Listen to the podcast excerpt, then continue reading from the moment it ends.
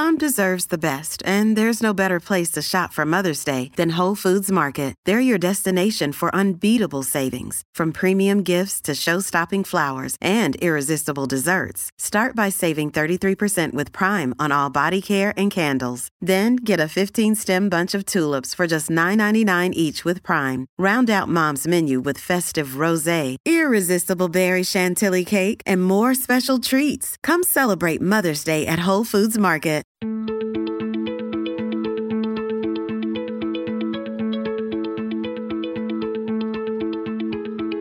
I'm Neil Zacharias, and you're listening to Eat for the Planet.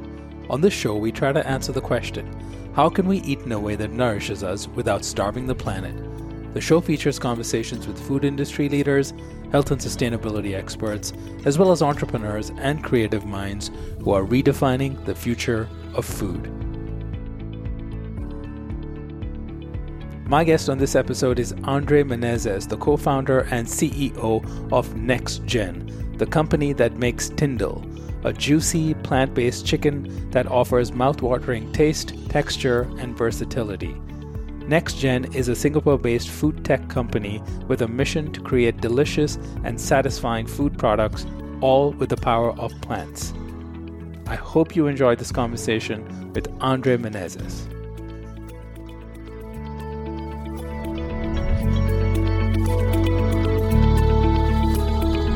Andre Menezes from Next Gen Foods, thank you for joining us on the Eat for the Planet podcast. Thank you so much for having me, Neil. It's really great to be here with you.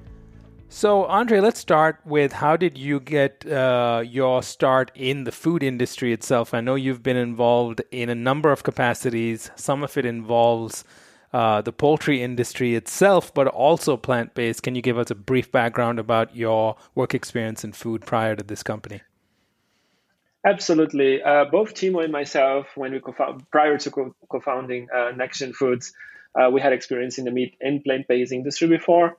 Uh, in Timo's case, he's a third-generation butcher family doing schnitzels in Germany, and uh, similarly to myself, he loved the way meat tastes and all the nutritional aspects of it, the taste, the texture, but he doesn't like the way meat is produced, basically animal farming, so he started his first venture, Like Meat. Brought it from being a zero company to an exit in twenty twenty. That's from Timo's side. And as for myself, um, I went to, after a, a journey with investment fund uh, Tarpon in Brazil, I went to work with B R F, which was one of their portfolio companies, and it is the largest poultry exporter in the world. That was a journey of about seven years, out of which half of it in Brazil, working with uh, exports upstream, Um, production from farm to port, let's say, and then the rest of it in Singapore, bringing products into Singapore, uh, primarily meat, processing them, serving food services retail. Uh, as part of that journey in the distribution business, uh, I got passionate involved at uh, the plant-based as well. I started bringing in many products and brands to, to Singapore in the plant-based food space, um, from Like Meat products from Timo to Impossible Foods, Impossible Burger. I was one of the distributors there. So Um, that's how I got connected in the plant base and got passionate about it in the first place. So you were uh, one of the first distributors in Asia to bring some of the prominent plant-based, American plant-based brands to the East. What specifically got you curious slash excited about the market opportunity for plant-based uh, at that time? Um, it's a combination of factors, I guess. Uh, number one, as an engineer, I always uh, look at systems efficiency. And as I started learning about the the meat industry, uh, you know, with my background on investment and the investment thesis that we had, and I started looking at the system efficiency of animal farming in general, I realized that it's a business that's not sustainable uh, as a business, and obviously from an environmental perspective as well. And that got me thinking, as a business before, if meat is not the answer for the next few decades, what is then the way, right? And, and and for meat lovers to basically be convinced that there is an alternative at all, um, we would have to develop, as humanity, as society, products that would solve for all the craves, culturally and aspirations, um, without the, the, the negative impacts and, and, and side effects from, from animal farming. That's how I started looking at it, and I did literally travel the world. And I met every single company in the space, from Europe, from the U S, from from Asia, and selected a few of them to bring to Singapore, yes. And and I guess you met Timo as part of that work you were doing uh, as a distributor in Singapore. Timo, you mentioned, started is your co-founder, started a company called Like Meat uh, in Germany. Um, and w- how did you both start t- working together on this idea? G- tell me the, the beginning of Next Gen and, and how did that sort of come about? Sure. Um, yeah, that's how we met, indeed. And uh, as part of the, you know, assessing the best brands and products around the world, it was very clear to me that they had the ability to produce Um, Um, great fibers and products, and they were a successful case in Germany with retail-specific products. Um, but, you know, from my perspective, I was um, at the edge of really willing to drop my career. It was a very successful career within the meat industry, but I was really looking at how to dedicate one hundred percent of myself to this mission and saying, like, if I really believe that this is the future, I should not be then, you know, working ninety-nine percent of my time with meat and one percent with what I loved, which was plant-based. Therefore, I decided to just quit and um, start something new in plant-based. And serendipity, probably, uh, Timo was exiting his first venture.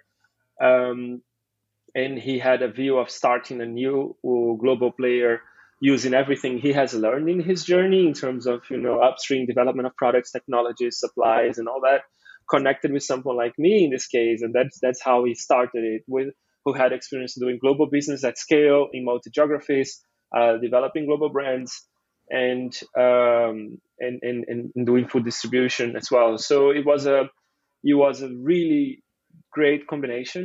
Um, probably serendipity put us together in Singapore. Uh, at that moment, he was exiting his business. I was quitting my previous job. And uh, it was a perfect combination for us to start Next Gen. Yeah, and Foods. What year was that?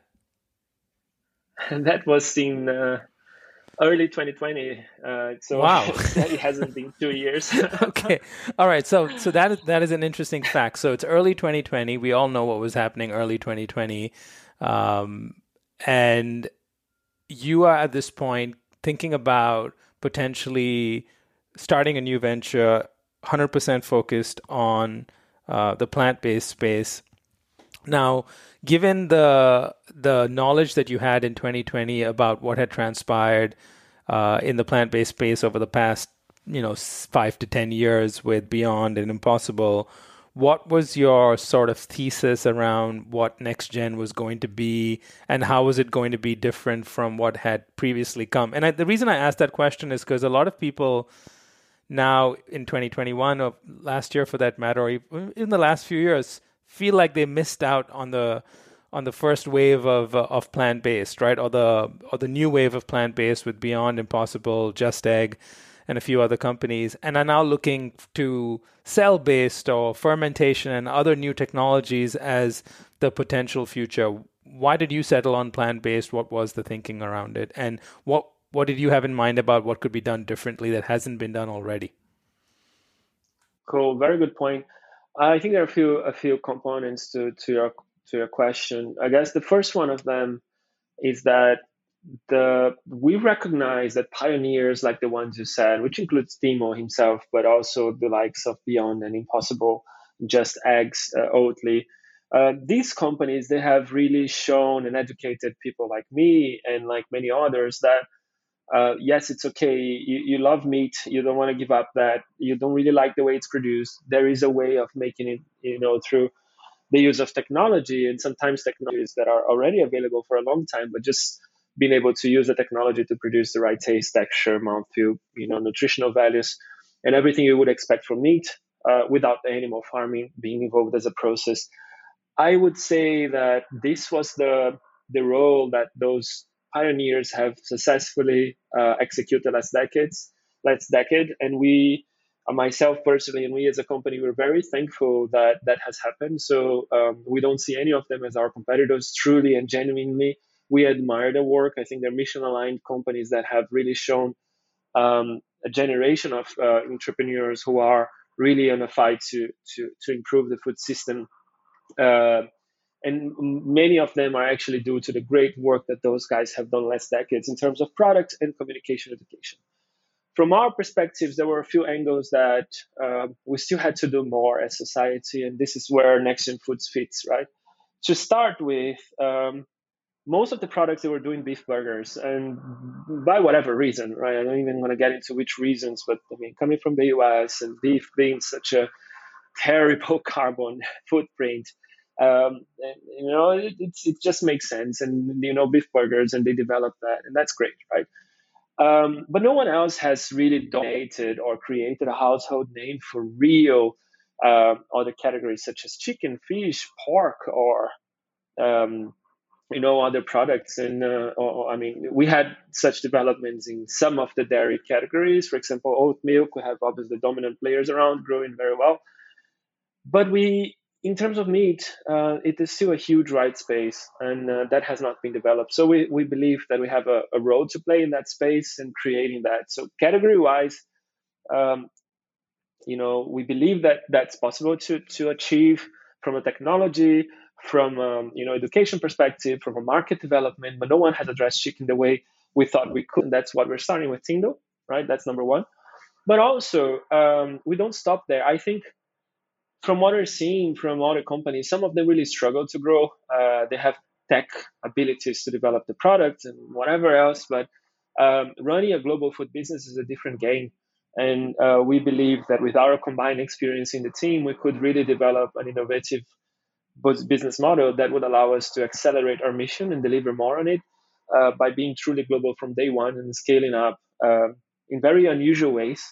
And that's a bit of what we are seeing right now. We are only seven months after launch, and we already, like in Singapore, Hong Kong, Macau, Kuala Lumpur, Dubai, Abu Dhabi, and doing some sneak peeks here in the U S. And it won't take long until we are in Europe and, and other places. That's a result of our innovative business model.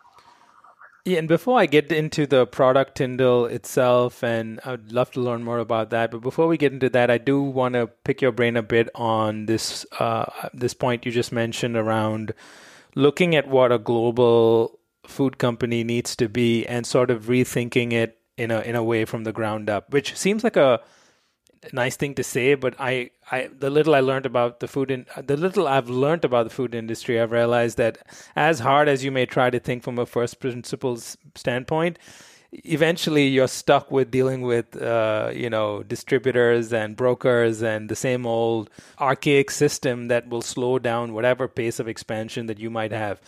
I did read one point about how you've set up the company, um, I, or maybe you said this in, a, in another interview, but about the fact that you don't actually do your own manufacturing, which, you know, and that's nothing new in that sense, but you almost flipped it by saying that your focus is one hundred percent on R and D and brand.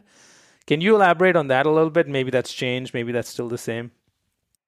No, it's the same. And it's part of us, um, you know, our intention of being global from day one and being able to to develop. Um, basically, our our thinking was to decrypt best practices from every single sector, including the meat industry, including food distribution, including technology, uh, software companies, and understand what were the success factors for each one of them to grow, or, you know, effects that could be just hindering their growth as well. And um, we looked a lot at technology companies, and many people would tell us that, you know, you cannot compare yourself to a technology company because they don't have a physical goods layer moving across. I said, fine, I understand, but Um, they still have to set up their entire infrastructure and user base and payment and collection and taxes and whatever it is in different countries and languages and copyrights, right? So um, I do respect a lot the, the complexities that, you know, business like Netflix or Spotify that they go through. Mm-hmm. And I don't think it's easy at all to get that done. So uh, we know study tech in details to understand and decrypt what is it that we can learn from those guys. What is it that eventually we cannot do just like they do because of the physical layer of moves uh, of goods moving around?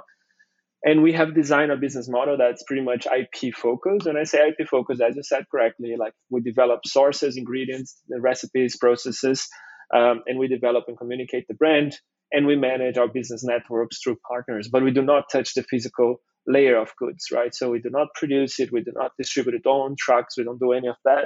We work with partners um, to do all that.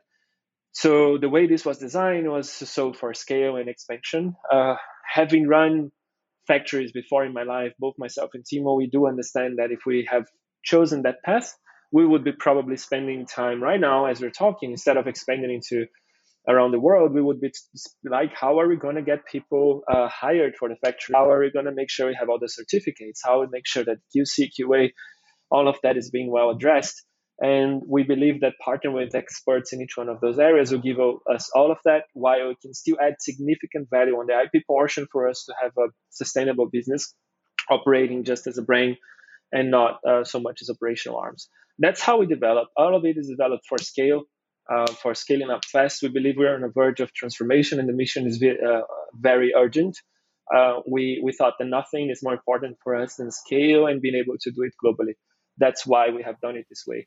Interesting. And so when you, um, you know, most companies will will say they want to scale, and then, uh, but then also find, especially in the plant-based space, that their product is so unique or is so uh, uniquely formulated that co-manufacturers just don't do the job for them in the long run. And so there's this there's this natural tendency to want to set up your own manufacturing facility, to do things on your own, to have control over the process. And I don't know how much of that is reality, or it's just this romanticized vision of like you need to you need to control everything. And I think you're right, it does slow things down, because I've le- heard nightmare stories of companies buying all the equipment, getting the space, but they can't produce the products because they've never done it before themselves, right? So it is the flip side to it. So how are you able to control the uniqueness of, and maybe we can now get into your product a little bit, but the uniqueness of your product, and then at the same time be able to control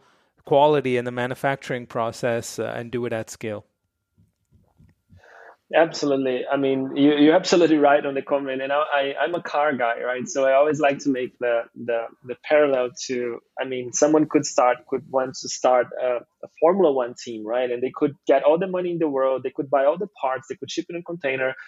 But if you don't have the engineers, the mechanics and stuff, even if you have the container at the track, on the track, you're not going to even be able to put it together. And even if you put it together, you're not going to be able to start it. And if you, even if you start it, if you don't have a great pilot, a driver, a race driver, you're not going to com- be able to complete a lap, right?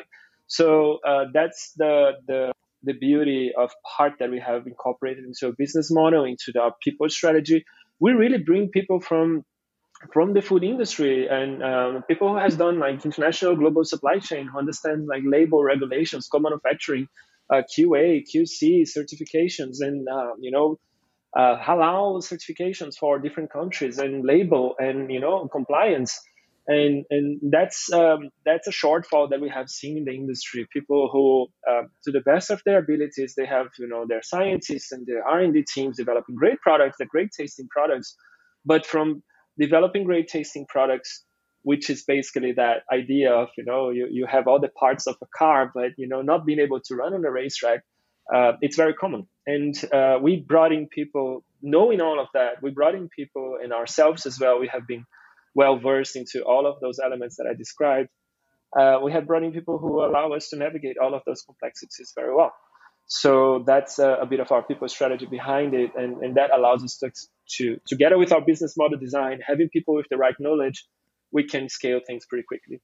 But to your point, uh, there is a false dilemma in terms of uh, two things. One, Uh, quality control. Like, I would, I would like to be able to say that, you know, if I do things myself, I'm better than anyone else doing for me. But that's not true. Like, that's why I have a team and I delegate, because they can do better than I can. And that's the same thing for if I hire a company that's specialized in production, I can guarantee you that they will be doing a better job than I do. They will be doing a better.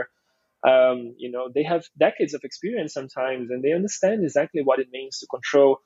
Um, their purchasing, their storage, their stock control, their handling, the you know traceability, all of those certifications. Which, if you're building something from scratch, it is a massive uplift. Uh, you know, it's, it's it's heavy lifting to get it done. And I've done that before in my life. It's not um, it's not overnight. And we believe that working with experts uh, usually leads to a better result, right? And then it comes to how do we protect our I P? How do we make sure no one is copying? There are ways to do that. We have companies that are widely known for being great at doing that, from beverage to software to food or whatever you name it. Uh, it's not in the interest of our co-manufacturers to leak our recipes or to leak whatever to start with, right? Uh, because they would lose their trust, they lose their trust, and they lose all of their clients because none of them want to have that cross risk. that's for one. So choosing the right partners is one, but obviously on our supply chain side, how do we protect uh, key components in a way that people don't have full visibility of how to put it together? Just like Coca-Cola is known to do, right? They split the bottling mm-hmm. from the, the, the, the syrup and, and all that. That's a bit of how we take it. I can totally see how you've approached it differently, having had years of knowledge uh, working in global, in sort of the global landscape of food, handling distribution, and sort of seeing the end-to-end functioning of how food goes from manufacturing right down to how it shows up in a grocery store, a restaurant, or in people's plates eventually. And I, and you know, and I've obviously talked to a lot of entrepreneurs in this space. Many of them maybe have not seen that full picture before they start their company, and they're perhaps very, um, I wouldn't say myopically necessarily, but like in a in a in a very uh, passionate way, only focused on product uh, and and developing the right product, assuming the rest will eventually happen. And and I think that's why they sometimes take longer, because, you know, product is just one component of it. But speaking of it, it is a crucial component. At the end of the day, if the product isn't good, um, all your, you know, your your processes and your plans for scale won't really add up. So let's talk about TiNDLE, the, the first product that you've put out. Uh, it's a plant-based chicken, as I understand it. What? Tell me about the ingredients. Tell me why is it What makes it unique uh, from what exists in the marketplace right now, and, and what was the thinking behind creating that that as your first product? Cool. I mean, first of all, just a comment on what you said. Yes, it's it's it's known to be the biggest mistakes for first-time founders to be focused on the product or the technology and think that this is going to be widely accepted and received by the world, and and then they will realize that's hard to scale, it's hard to produce, it's hard to make it, it's hard to make it big, and it's hard to even help people and be able to communicate that your great idea exists, right? Mm-hmm. So, luckily, um, in our team, we're not first-time founders, and you know, Timo himself was is a second-time founder. I have experience from global business doing that, and I have also started up companies before. So, um, the experience that we brought uh, really sh- gave us a lot of shortcuts in the sense of really understanding what the value is and what the value is not, right? And to your point, yes, absolutely right. Product is a key fundamental piece, but it's just a piece. It's not everything, right? And to that point, how have we approached TiNDLE, right? So we were for solving for a few things. One is that we wanted TiNDLE to be a product that delivers what people love about chicken. That's number one. And we understood that there are three components to that love for chicken, right? And we freed up ourselves of trying to create a chicken with the feathers and the beaks and all that, because not everyone wants that, in the bones, right? That's not, you don't really want everything about chicken. You don't want the cholesterol, you don't want the bones, you don't want the feathers. So we freed up ourselves a little bit on trying to recreate chicken exactly as it is as a bird, but we wanted to create the things that make people crave chicken as the food ingredient. And there are three elements. One is the fibrous aspect to it. So when you look, you eat TiNDLE, you look at it, you see all the fibers, just like chicken, right? That's number one. A second one is that chicken taste, which actually comes from the chicken fat. And that's why it's some darker portion, parts of the of the chicken body, or the birds, um, they are juicier and, and they're better. Like wings or legs are usually better than, than, than chicken breasts, right? So that fattiness is something very important, and we have recreated that. And then number three, equally important, is the versatility, right? So if it is a steak, a beef steak, you want it to bleed just nicely and just put salt and pepper and don't do anything else other than that, right? That's a, it's almost a religion. When it comes to chicken, you want it to be spicy, different coatings, fried and curries. And, you know, I mean, I don't even know how it grills and, and you know, it's skewers or kebabs or whatever. So chicken is by nature innovative, versatile category. And we believe then that if we were to just sell nuggets or tender, we would not be solving for chicken. We would be solving for chicken tender or chicken nuggets, right? Nothing wrong with those. It's just that that's a smaller portion of the overall chicken category, and we wanted to go for the top. So solving for those three was a fundamental um, element of the product design. That's number one. Uh, second element to it was... Um, How can we, again, solve for being global quickly, right? And we we decided that our route would not to be a biotech, like, you know, heavily engineered food, which consumers are starting to backlash against. Um, and also some regulatory uh, barriers would form on the way. uh, if it's another ingredient or whatever. So we have designed it to be simple, nine ingredients, non-G M O. It can be sold anywhere around the world. It's nutritionally extremely similar to chicken. Obviously, obviously there's no cholesterol, but there's absolutely virtually the same amount of protein, calories, and fat as chicken. Um, and, and we solved for products that can be scaled up globally without regulatory barriers and be accepted by consumers. So those are the two major you know, components of the development, of the drive and the brief. And and from there, we just use our technology. We use our knowledge. We use our uh, John, who is our C T O. He has over twenty years of experience in plant-based in Europe, so only working with the highest level of uh, ingredients and regulatory uh, landscape.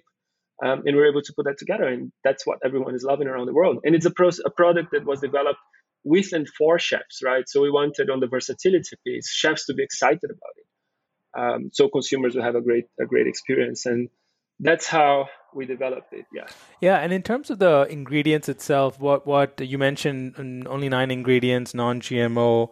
Uh, you've tried to keep that in mind, which which makes complete sense if, at this day and age, if you're de- developing a, a quote-unquote food tech product or a plant-based meat and you're not factoring in the um, the most likely backlash you're going to get, which is this is fake and this is bad for me. Um You obviously um, have, have missed a big, big uh, opportunity or a risk, actually. So in your case, what are the ingredients? Is it soy-based? Uh, having not tried the product myself, I'm, I'm going to have to rely on your description of it, but I'm looking forward to trying it. But what I've read and heard about it, it sounds like your product can is pretty versatile and it performs. Uh, it's it's not, you know, it has to be cooked and prepared in a certain way for it to be perform certain functions. So maybe you can tell us both the ingredients as well as what form factor it shows up in. Yeah, starting with the form factor, um, we, again, when we decided to take that innovative route of not trying to mimic chicken in every single component, like the bones and the feathers, right? We actually uh, exploded that further. And we created what we call like a Play-Doh for chefs. Um, the chefs can take, it comes pre-portions, like just imagine like a patty or whatever shape it comes, it doesn't really matter, but it's just pre-portioned for people to know what's the size of that specific portion. And it's usually something that restaurants use for a main meal, main dish. And then chefs would then mold it, season it, marinate it, coat it or not, and then they would grill, fry, and do whatever. So it's not a product like nuggets that you can just heat and eat. It's a product like raw chicken that you have to prepare it, put in some seasoning uh, or marination or brush it, and, and then you can prepare in so many different ways. And we are seeing um, so much excitement around it, uh, around the world about that concept.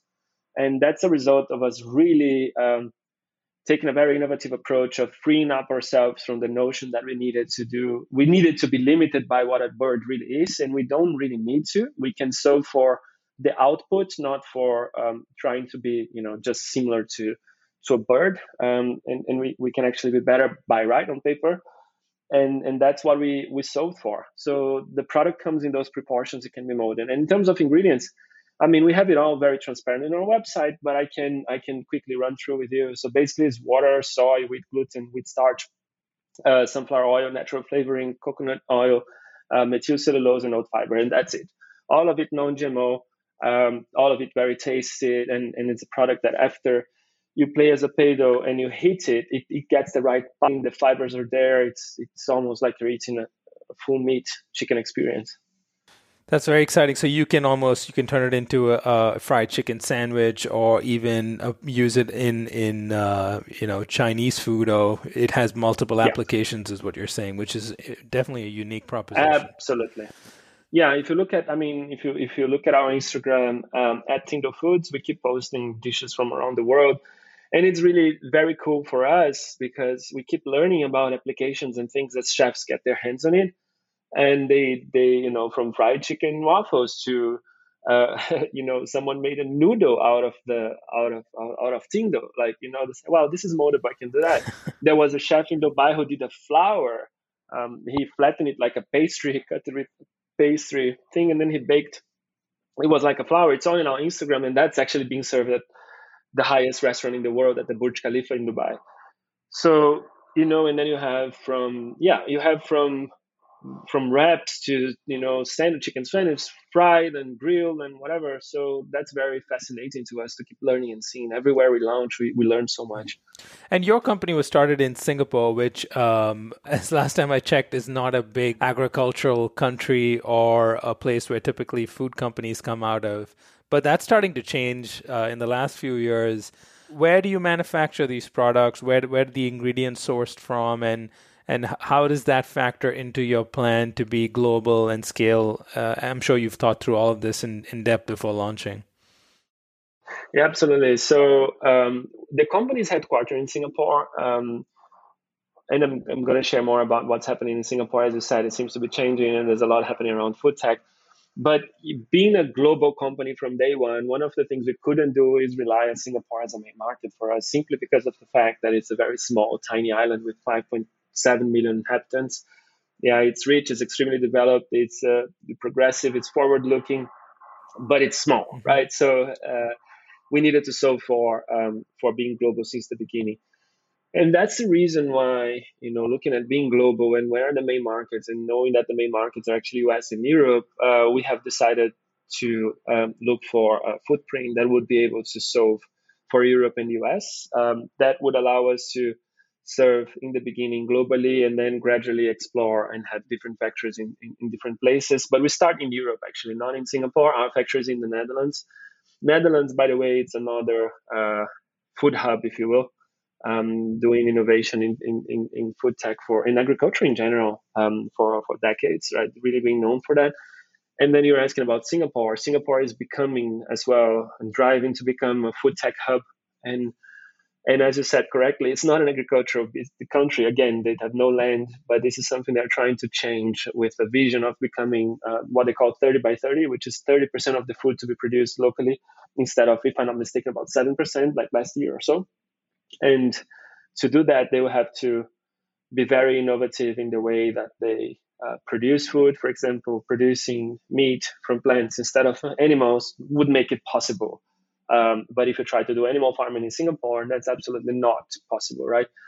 And um, yeah, Singapore usually when it sets itself to do something, they accomplish. And that was the case for many sectors. If you look at it from port, airports, financial sector, technology, semiconductors, uh, manufacturing, all of that has been already, uh, you know, areas that Singapore has excelled in. And, and I think food is the next chapter for Singapore. And that's one of the reasons why we are based there. Not to mention its global nature. We have population and talents from around the world in Singapore. We have the best chefs. We have the best culinary scene. I mean, everything is there. It's a global city. It's a global financial center. The best V Cs and all that. It's all there. And it's a good representation for global cities. Um, in terms of ingredients, we we, so, we source from, from the best places we can find what we want. For example, if we want to find non-G M O ingredients, uh, we will look for places where non-G M O ingredients are produced. And then we will go there and develop Um, those suppliers to, to to comply with our standards, uh, you know, from taste to quality to everything. And, and, and that could be from different countries. As we evolve, those things will be dynamic, um, uh, ideally as close as possible to the manufacturing facilities or to the market. And, and that's how we see it. That's how we develop. Super exciting. And Singapore, I, I I visited Singapore many years ago. I was pretty young back then, uh, but I remember the food. Uh, you can get whatever kind of food you want, and it's uh, and it's a it's a it's an interesting, very beautiful place, um, very well run. And uh, you're right; it's a good hub to to to think big and, and tackle. And you know, because it's so small, I think they have a and uh, they have a tendency to think globally too, which I think is an important factor. Um, because you start looking right. beyond your borders. Uh, sometimes in America, we tend to, because it's so, such a big country, we, we tend to not look beyond uh, the East and the West Coast. um, well, I mean, coming from Brazil, and I'm from European families, born and lived in Brazil for most of my life. I, I mean, those those continents and countries have been self-sufficient in the end of the day, right? And then you have a big enough market and you can be in-oriented, and that not nothing wrong with that. I mean, if you are in America, and that's actually the biggest market in the world, um, and you are American and navigate very well in America, why would you, um, you know, before you develop all the potential in America, think about expanding elsewhere? This is not, um, it's not uncommon to see that, and it's understandable. But for us coming from Singapore, the last thing we could do is being a domestic player. And, and by the, from the get-go, we needed to be global. Mm-hmm. And we have developed, instead of trying to make a local business and then growing and then expanding internationally, we developed a global business and then we expand. And that's the, that's the mantra behind our business model and how we planned.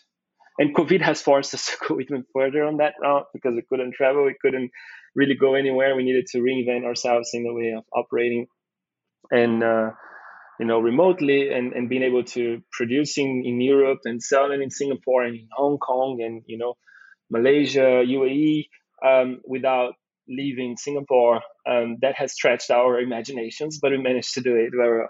Speaking of, you know, expansion and going global and America, I know you're you're talking to me from the U S right now uh, because you are about to launch in in the biggest market in the world. So tell me more about your U S launch strategy. What are your what are your plans, and, and what can when can when can listeners um, taste your products and eventually um, you know come learn more about what you're doing here? Yeah, absolutely. So right now we are in this phase of understanding more about the culinary scene here. We obviously already have products in the U S and we are connecting to restaurants, understanding what they do, their their story, uh, what is it that they're doing on plant-based, what are the developments, how we can connect to the chefs, to the communities, and for restaurateurs that are chefs that are willing to try and understand our product. We already have the ability to send them samples and get them. Um, with that, they can enter in our website, Tino dot com, and request for it. Um, that's something we're already doing on that exploratory phases of really under phase of understanding um, the the culinary gastronomic scene, um, and then you know from there we will evolve into building up the distribution network. Uh, hopefully, launching sometime early next year. Uh, definitely within the first half. And you're, as you said, started only in early twenty twenty, and so this has all happened really fast. What are your um, longer term goals with this company? Where do you see this, um, you know, a few years down the line? You're obviously moving pretty fast, so I'm assuming you have some some big plans for scale within the next two to three years. Absolutely. So um, for us, Next Gen Foods, the company behind TiNDLE, is not only a plant-based chicken company, and TiNDLE is just our first organic movement. Um, And what we're doing, what we've done last year was to design that business model, which is now allowing us to execute and scale the way we're growing so fast. That's all designed in twenty twenty.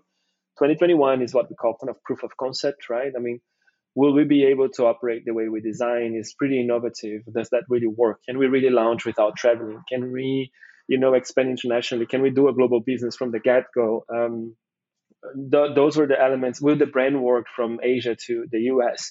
What is the consumer reception going to be like? Will chefs love it from Singapore, from Hong Kong, from Japan, all the way to, to the U S, Middle East, Europe, and all that? So that's twenty twenty-one. This is what we're going through right now. And very happy that all the signs are extremely positive and encouraging. Um, and then when it comes to our ambitions for next year and beyond, um, it would be about scaling TiNDLE globally.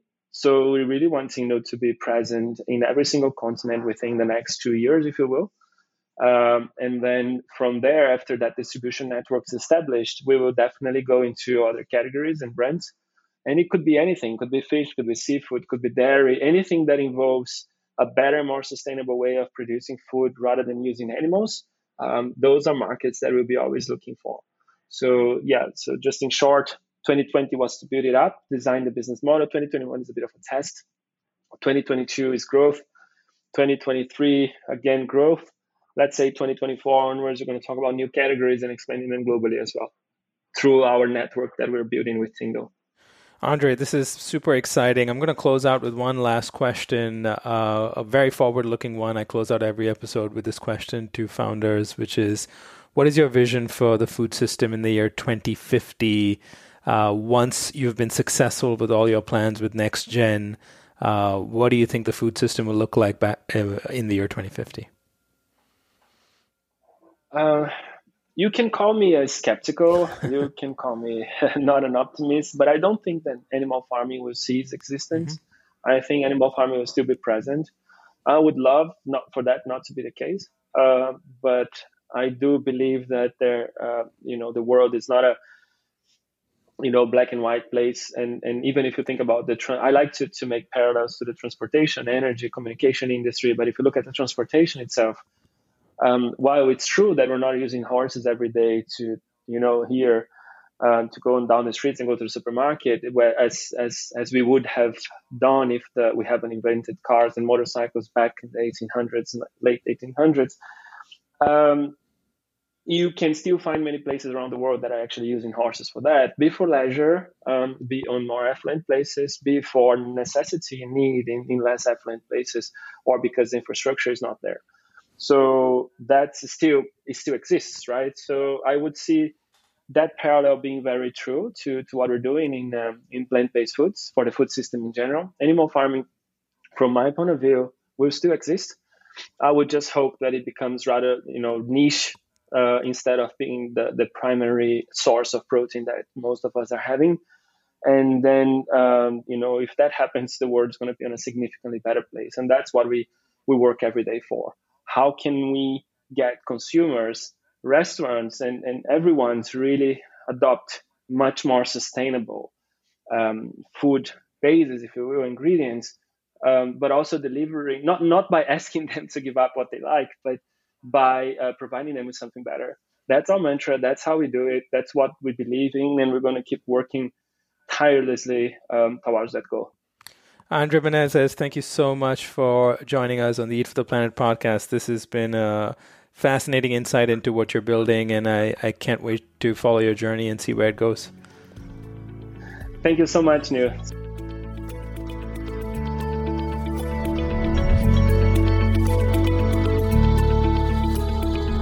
You've been listening to Eat for the Planet with Neil Zacharias.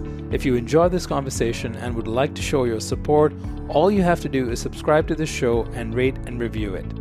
To learn more about this podcast or my work, go to E F T P dot co. That's E F T P dot co. Thank you for listening.